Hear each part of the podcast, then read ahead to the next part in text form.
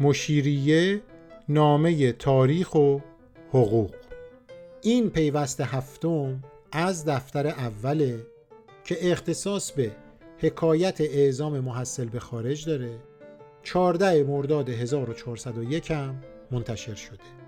توی این قسمت قرار حضور فرانسوی ها در ایران رو بررسی کنیم و ببینیم فرانسوی ها برای اعزام محصل چه کار کردن.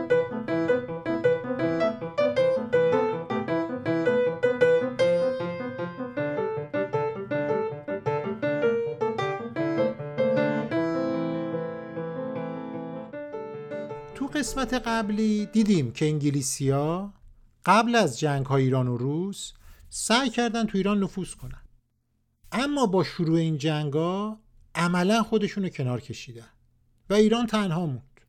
گفتیم که تو اون دوره ایران دنبال یه قدرتی بود که هم سطح روسیه باشه هم وزن روسیه باشه تا بتونه با کمک این نیروی خارجی در مقابل روسیه پیروز بشه بتونه مقاومت کنه در برابر روسیه. در همون اسنا بود که یکو ناپلون تو تمام جهان اسلام مشهور شد. اسمش دیگه شنیده می‌شد. اونم به دلیل لشکرکشی که به مصر کرده بود و مبارزه‌ای که با انگلیسی ها می‌کرد. توی این قسمت می‌خوایم از حضور و نفوذ فرانسه تو ایران با هم صحبت کنیم. ببینیم در مورد اعزام محصل فرانسوی ها کار کردن انگلیسی ها که تا اینجا هیچ کاری نکردن اما فرانسوی ها چی؟ سوال آیا ایرونیا فرانسه رو خوب میشناختن؟ انگلیس برای خودش تو ایران تبلیغ می‌کرد اما فرانسه چطور؟ پیشنهاد می‌کنم یه توقف کوتاه اینجا بکنیم ببینیم از دوره صفویه به بعد کسی تو ایران فرانسه رو میشناخته چه روابطی بین ایران و فرانسه برقرار بود؟ آیا قراردادی بین ایران و فرانسه منعقد شده بود یا نه؟ اتفاقا منعقد شده بود. زمان لویی چهاردهم بین فرانسه و شاه سلطان حسین صفوی یه قرارداد نظامی و اقتصادی بسته شد که شرحش مفصله. اما وقتی شاه سلطان حسین یا بهتره بگیم سلسله صفوی سقوط کرد از اون طرف لویه چهاردهم هم فوت کرد این قرارداد به جایی نرسید. بنابراین ایرانیا خاطرات مبهم و خیلی دوری از فرانسوی داشتن. کم کم فرانسه داشت تو ذهنا پاک می‌شد. دیگه اسمش شنیده نمی‌شد. کسی دیگه تحولات فرانسه رو به دقت دنبال نمی‌کرد. تا اینکه اسم ناپلون شنیده شد و ناپلون ظهور کرد. ناپلئون شخصیتی نبود که کسی بتونه در کل جهان حالا چه برسه به ایران اونو نادیده بگیره. آوازه پیروزی های فرانسه تو کل اروپا و مصر خصوصا و شخصیت ناپلون میون کشورهای اسلامی پیچیده بود. شخصیت ناپلون در جهان اسلام باید بگیم ملغمه بود از استوره و واقعیت. مثل یه ناجی افسانه‌ای بهش نگاه می‌کردن که قدرت بالقوه و بالفعلی داره تا می‌تونه روسیه و انگلستان رو شکست بده. و در مورد ایران امید این بود که بیاد و ایران رو از شر این دو نیرو یعنی انگلیس و روسیه خلاص کنه.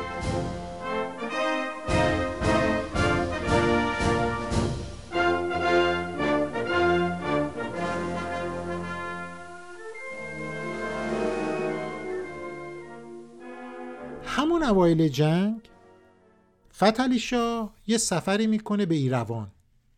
اونجا با خلیفه ارامنه ملاقات می‌کنه. جالب اینه که خلیفه تازه از سفر ایتالیا و ملاقات با پاپ برگشته بود. یه شرح کاملی از فتوحات ارتش فرانسه تو اروپا و اینکه ناپلون چه شخصیت بزرگیه و چه عظمتی داره به فتلی شاه میده. و فتلی شاه رو تشویق می‌کنه که یه نامه ای رو به ناپلون بنویسه. در واقع خلیفه عاملی میشه که فتلی شاه بیشتر با ناپلون آشنا بشه با شخصیتش با پیروزیهاش و قدرتی که فرانسه داره. می‌دونیم که نامه هایی بین فتلیشا و ناپلون رد و بدل میشه. البته این نکته هم بگم که توجه ناپلون پیش از این نامه ها به ایران جلب شده بود. اسناد و مدارکی که وجود داره نشون میده که ناپلون می‌دونست که از طریق ایران میشه به منافع روسیه و انگلستان همزمان ضربه زد. می‌دونست که راه رسیدن به هند از طریق ایرانه که هموار میشه.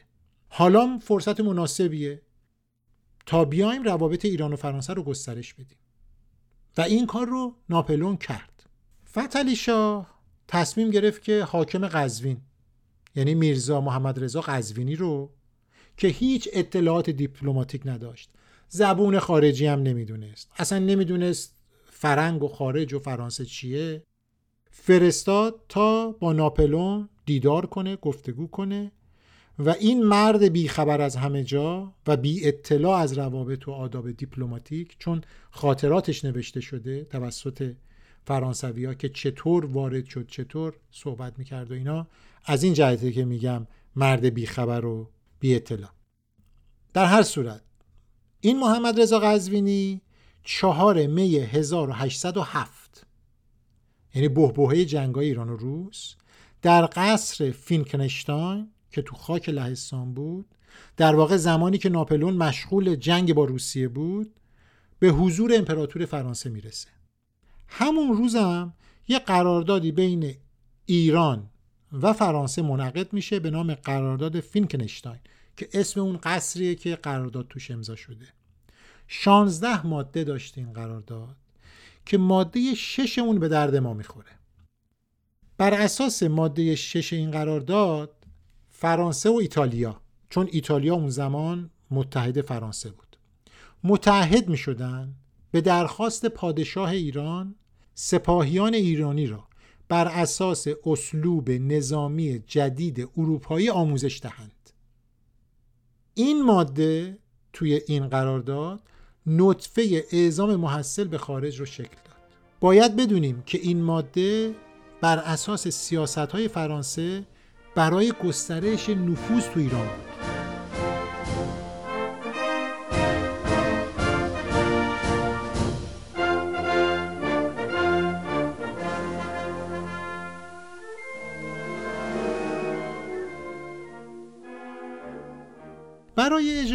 این قرارداد ناپلون دیگه وقت تلف نکرد. همون سال یعنی همون سال 1807 هیئتی ده ها نفری رو متشکل از تعدادی مهندس نقشه کش منشی مترجم پزشک مبلغ مذهبی و خب ارتشیا به ریاست جنرال گاردن به ایران فرستاد. تا ارتش ایران رو بر اساس شیوه های جدید اروپایی نوسازی کنه این که میگم هیئتی ده ها نفری و عدد نمیدم به این دلیله که اختلاف نظر زیاده که چند نفر بودن این هیئت. عددهای مختلف و متضادی اومده که ما ازش رد میشیم. همونطور که گفتم ریاست این هیئت رو یه ژنرال فرانسوی به عهده داشت. به نام ژنرال کلود ماتیو کونت دو گاردن که نوه آنج دو گاردنه که قرار بود زمان شاه سلطان حسین از طرف لوی چهاردهم به عنوان کنسول فرانسه در اصفهان همراه با یه مترجم به ایران بیاد. که خب به علت فوت لویی چهاردهم و بعدم سقوط سلسله صفویه این سفر انجام نشد. اما این بار نوش قرار بود به ایران بیاد. یعنی همون کلود ماتیو کنت دو گاردن. اینو از این جهت میگم که جنرال گاردن کاملا با فرهنگ و سنت های ایرانی آشنا بود. با زبان فارسی بیگانه نبود. می‌تونست صحبت کنه. بنابراین شخص مناسبی بود که ریاست این هیئت رو به عهده بگیره. این هیئت از آذربایجان وارد ایران شد. وقتی این هیئت به خدمت عباس میرزا رفتن ژنرال گاردن ادعا کرد که اختیارات وسیع و کاملی از طرف ناپلون داره. ناپلون این اختیار رو بهش داده که هر قراردادی رو که مخالف با منافع فرانسه نباشه منعقد کنه. حالا هم حاضره که با ولیعهد هر نوع قراردادی رو امضا بکنه. عباس میرزا و اتفاقا شخص میرزا ایساخان قائم مقام فراهانی از این فرصت استفاده کردن. قراردادی بین ژنرال گاردن و عباس میرزا منعقد شد. که طبق اون سالیانه سی محصل به خرج دولت ایران به فرانسه جهت تحصیل در رشته‌های مختلف اعزام بشن. درست شنیدین؟ سی محصل سالانه. و این تعداد خیلی زیاده برای دولت ایران در اون زمان. نمی‌دونیم چجوری عباس میرزا می‌خواست مخارج سالانه سی محصل رو در فرانسه بده. ژنرال گاردن متحد شد که ما میزبان این سی نفر خواهیم بود. امکانات رو آماده می‌کنیم که این سی نفر در رشته های مختلف برن و تحصیل کنن. مدیریتش با ما اعزام و پولش با شما. این نکته رو می‌خوام اینجا اشاره کنم و به قول معروف تو پرانتز بگم. باید توجه کنیم که گاردن به این دلیل این پیشنهاد داد چون ناپلون تو روابطش با کشورهای غیر اروپایی یه سیاست از پیش تعیین شده و تثبیت شده ای رو دنبال می‌کرد. نمونه بارز و مهم اون مصره.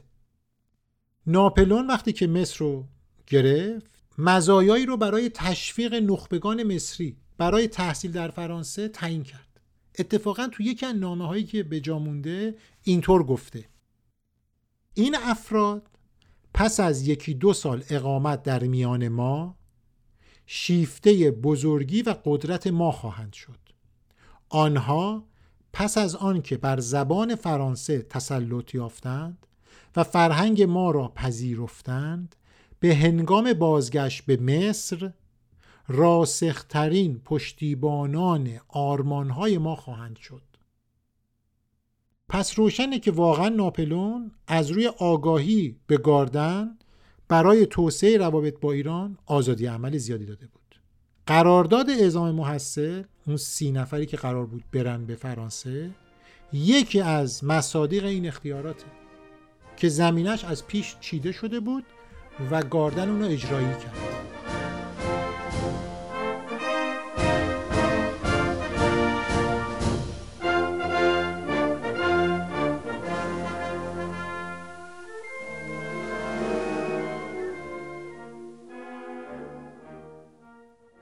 اگه بخوایم خلاصه کنیم بحثمون رو اینجا عباس میرزا از این فرصت کمال استفاده و استقبال رو کرد. با ژنرال گاردن به توافق رسید که به عنوان بخشی از کمک فرانسه به ایران که توی قرارداد فینکنشتاین اومده که با هم صحبتشو کردیم هر سال سی نفر محصل برای تحصیل به فرانسه اعزام بشن. حالا این سی نفر جالبه بهتون بگم که بعد از انقلاب مشروطه قانونی به تصویب رسید که اونجا می‌گفت سالیانه سی محصل به خارج از کشور اعزام بشن به خرج دولت ایران. که البته یه دوره بیشتر اعزام نشدن بعدم جنگ جهانی اول بود و تا ظهور رضاشاه این سی نفر از این جهت مهمه. خب این تحرکاتی که فرانسه داشت تو ایران می‌کرد دور از چشم انگلستان که نبود. انگلستان می‌دید که ای بابا فرانسوی ها اومدن دارن تو اصفهان تو آذربایجان کردستان کرمانشاه جنوب ایران کارخونه تولید سلاحهای جدید می‌سازن. مهمات درست می‌کنن. پیاده نظام آموزش میدن. دژهای قدیمی رو تعمیر می‌کنن. تازه دژهای جدید نظامی می‌سازن. پادگانهای جدید نظامی می‌سازن. راه ها رو برای عبور و مرور سپاه و ادوات نظامی برای توپ ها تعمیر و مرمت می‌کنن. از کل ایران نقشه برداری های نظامی می‌کنن. انگلیسی ها دیدن کلاهشون پس معرکه مونده. کاری هم دستشون بر نمیاد. تو همین حیث و بیس بودن که ناپل اون قرارداد تیلسیت رو با روسیه منعقد می‌کنه. بر اساس این قرارداد بین دو کشور روسیه و فرانسه دوستی و صلح برقرار شد. اصلا ناپلون یادش نیامد که قرارداد فینکنشتاین رو با ایران منعقد کرده. یعنی اصلا برای ناپلون ایران مهم نبود. در واقع قرارداد تیلسیت آبی بود که روی آتیش نوسازی ایران اونم از نوع فرانسویش ریخته شد. سال 1809 گاردن و هیئت همراهش مجبور شدن اون کارای رو نیمه تموم رها کنن و به سرعت از ایران برن. اینطوری بود که قرارداد فینکنشتاین از بین رفت. یعنی خود فرانسوی به دست خودشون اونو نابود کردن. و انگلستان هیچ اقدامی نکرد. خب قرارداد اعزام محصل هم اینجا نابود شد. یعنی متولد نشده سخت شد. به هیچ جام نرسید. بعد از این اتفاق فتلیش و اطرافیانش همیشه از فرانسه و فرانسوی ها گله می‌کردن. ناامید شده بودن از فرانسوی ها توی اون شرایط ناامیدی و استیصالی که به وجود اومد مجددا تنها گزینه که باقی مونده بود انگلستان بود. انگلستان هم موقعیت و مناسب دید و می‌خواست بدون فوت وقت خلع بیرون رفتن فرانسوی ها رو جبران کنه. حالا که دیده بود فرانسوی ها اینطور اومدن و داخل ایران دارن کار می‌کنن سعی کرد که وارد عمل بشه و کاملا فرانسوی ها رو دور کنه و این ذهنیت ایرانی رو که نسبت به فرانسوی ها یه ذهنیت مثبتی بود کم کم از بین ببره که خودش هم داشت از بین می‌رفت و جایگزین بشه. با ورود انگلیسی ها به عرصه سیاسی ایران این دفعه دیگه اعزام محصل عملی شد. دو محصل ایرانی توسط انگلیسی ها به لندن برده شدن. تا تحصیل کنند